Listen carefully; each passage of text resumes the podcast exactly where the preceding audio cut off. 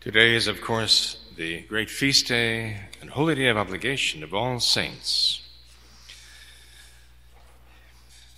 Now, you can gain the indulgence, as you know, by each time you enter the church praying the six Our Fathers and Hail Marys and Glory Be's under the usual conditions of receiving Holy Communion worthily during the week and making a good confession also during the week. But also, there's necessary the determination to overcome all habits of venial sins. So please gain those indulgences for those so much in need, including many of our own loved ones we've known here on earth. Now, the epistle for this Feast of All Saints Day is taken from the book of the Apocalypse, chapter 7, verses 2 to 12. In those days, behold, I, John, saw another angel ascending from the rising of the sun, having the sign of the living God and he cried with a loud voice to the four angels to whom it was given to hurt the earth and the sea, saying, Hurt not the earth, nor the sea, nor the trees, till we sign the servants of our God in their foreheads. And I heard the number of them that were signed, an hundred and forty four thousand were signed of every tribe of the children of Israel. Of the tribe of Judah were twelve thousand signed, of the tribe of Reuben twelve thousand signed, of the tribe of Gad twelve thousand signed. Of the tribe of Asher, 12,000 signed. Of the tribe of Naphtali, 12,000 signed. Of the tribe of Manasseh, 12,000 signed. Of the tribe of Simeon, 12,000 signed. Of the tribe of Levi, 12,000 signed. Of the tribe of Issachar, 12,000 signed. Of the tribe of Zabulon, 12,000 signed. Of the tribe of Joseph, 12,000 signed. Of the tribe of Benjamin, 12,000 signed. After this I saw a great multitude which no man could number of all nations and tribes and peoples and tongues standing before the throne and in the sight of the Lamb, clothed with white robes and palms in their hands. And they cried with a loud voice, saying, Salvation to our God who sitteth upon the throne and to the Lamb. And all the angels stood round about the throne and the ancients and the four living creatures, and they fell down before the throne upon their faces and adored God, saying, Amen, benediction and glory and wisdom and thanksgiving, honor and power and strength to our God forever and ever. Amen. Please stand for the Holy Gospel. The Gospel is taken from that according to St. Matthew, chapter 5, verses 1 to 12. In the name of the Father, and of the Son, and of the Holy Ghost. Amen. At that time, Jesus, seeing the multitudes, went up into a mountain, and when he was sat down, his disciples came up unto him, and opening his mouth, he taught them, saying, Blessed are the poor in spirit, for theirs is the kingdom of heaven. Blessed are the meek, for they shall possess the land. Blessed are they that mourn, for they shall be comforted. Blessed are they that hunger and thirst after justice, for they shall have their fill. Blessed are the merciful, for they shall obtain mercy. Blessed are the clean of heart, for they shall see God. Blessed are the peacemakers, for they shall be called the children of God. Blessed are they that suffer persecution for justice' sake, for theirs is the kingdom of heaven. Blessed are ye when they shall revile you and persecute you, and speak all that is evil against you untruly for my sake. Be glad and rejoice, for your reward is very great in heaven. Thus far the words of today's Holy Gospel. Please be seated.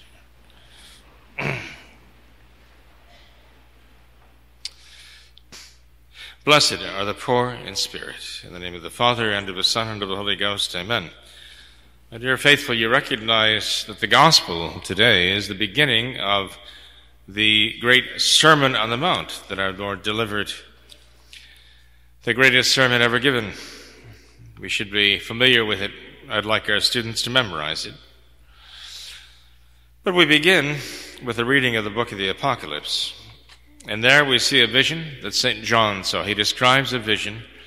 And of course, the visions that one sees of heaven can only be very vague in the sense that one cannot really experience the grandeur of heaven. One can only, in a sense, have it depicted to him in a certain way that it was is within the realm of human grasp here on earth. But St. John the Apostle saw the angels who were being dispatched to strike the earth because of its sinfulness. And then, and then heard that the angels were told to wait until the servants of God would be marked with the sign of the Son of Man. And these are all Jews. They are all of the twelve tribes of Jews, except for the tribe of Dan, which has been lost to history. They were to be marked with the sign of Christ, our Lord, indicating that they would be baptized, that they would convert to the faith. They would be here on earth at a time when God would strike the earth because of the sinfulness of mankind. And in fact, in terms of the book of the Apocalypse, we know that they will be among those who will oppose the Antichrist. As though for every apostle that our Lord raised up to spread the faith, he would raise up, he would raise up 12,000 apostles from among the Jews to resist the Antichrist. A miracle? Yes, a great miracle indeed. But these are the events that would happen on earth. But then we see the scene shifts, as it were, to heaven, where St. John says, after he saw the thousands who converted to the faith, he saw in heaven a great multitude, much greater than that, which no man could number, of all nations and tribes and peoples and tongues, standing before the throne and in the sight of the Lamb, and glorifying God and rejoicing in Him there. These are all the saints in heaven. We are adding to them daily. God grant, someday we ourselves will be added to that. We commemorate them when we come to the altar every day. You know that the first thing the priest does after he puts down the chalice and after he opens the missal he comes down and he begins the Mass with the sign of the cross, but then he leads a psalm from the Old Testament, Psalm 42, about going unto the altar of God. And no sooner has he finished that brief psalm that he bows and he prays the Confiteor, which so many Catholics know by heart by now. The Confiteor, I confess to Almighty God, and then to our Blessed Mother, and to Saint Michael the Archangel to St. John the Baptist, to the holy apostles Peter and Paul.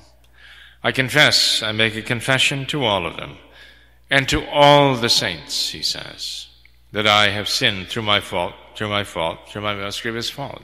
So the priest is professing that he is a sinner before all of the court of heaven. And he says these words as though they can hear him, as though he has the conviction that they actually hear him making this confession before all the court of heaven and not only to them, but then the priest says, and to you, brethren, as all of you here present.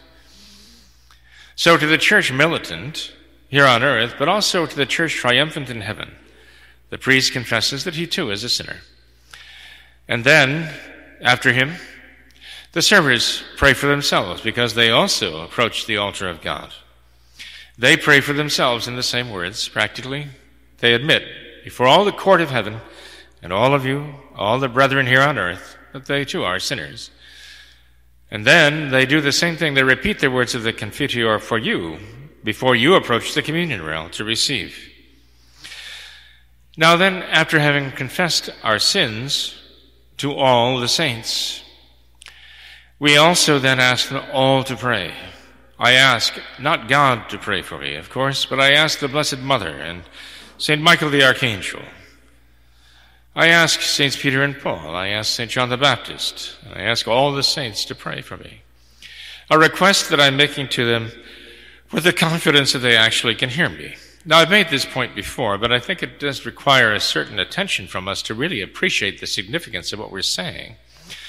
We're, we're addressing the saints in heaven, all of them, every one of them. We're addressing them as though they immediately hear us, they know what we're doing, they know what we're saying. They know what we're thinking. They know what's in our hearts and our minds. And in fact, the saints in heaven see us in a very different way than we see each other on earth. You might say the saints in heaven see each other as our guardian angels see us. But even then, they see us in this more perfect way than even an angel could see all by itself. Because the saints in heaven, we know, see Almighty God. They see the divine spirit. They see the divine mind. They see God's will. And there, within that divine mind and that divine will, within the intelligence and the will of God, are you. And there am I. There we are, by the power of God, created here on earth. It is all contained within the infinitely powerful will of the Creator.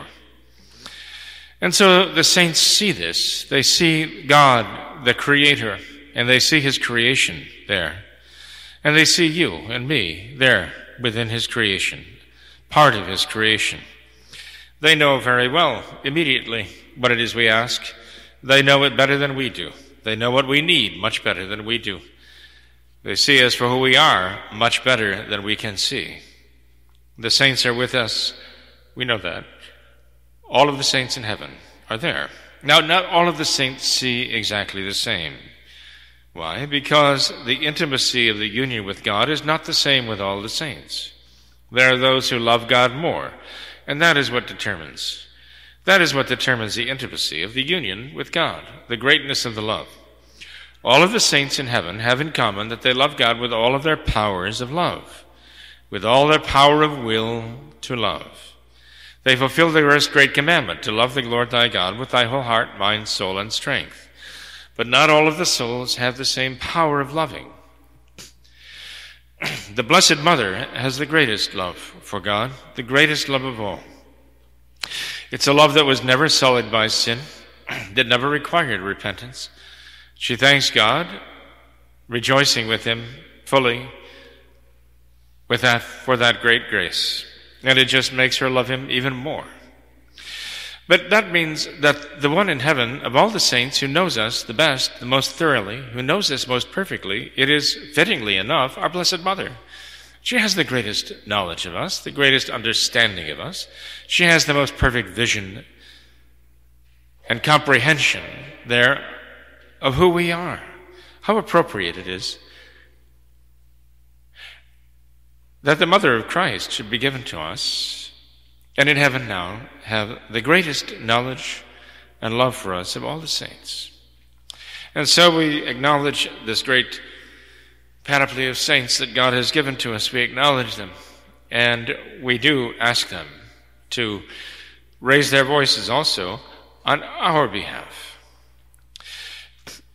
We can do something in a sense that they cannot do, though they cannot make reparation for sin.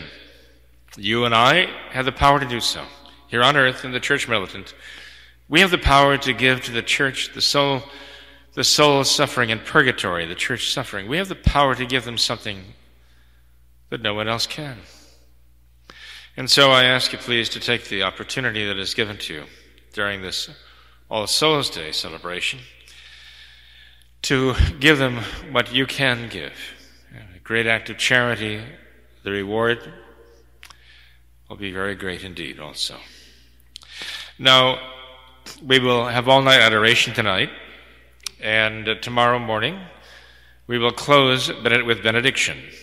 And then after benediction, we will change the altar over to the All Souls Day configuration, and then have the three Masses of All Souls Day.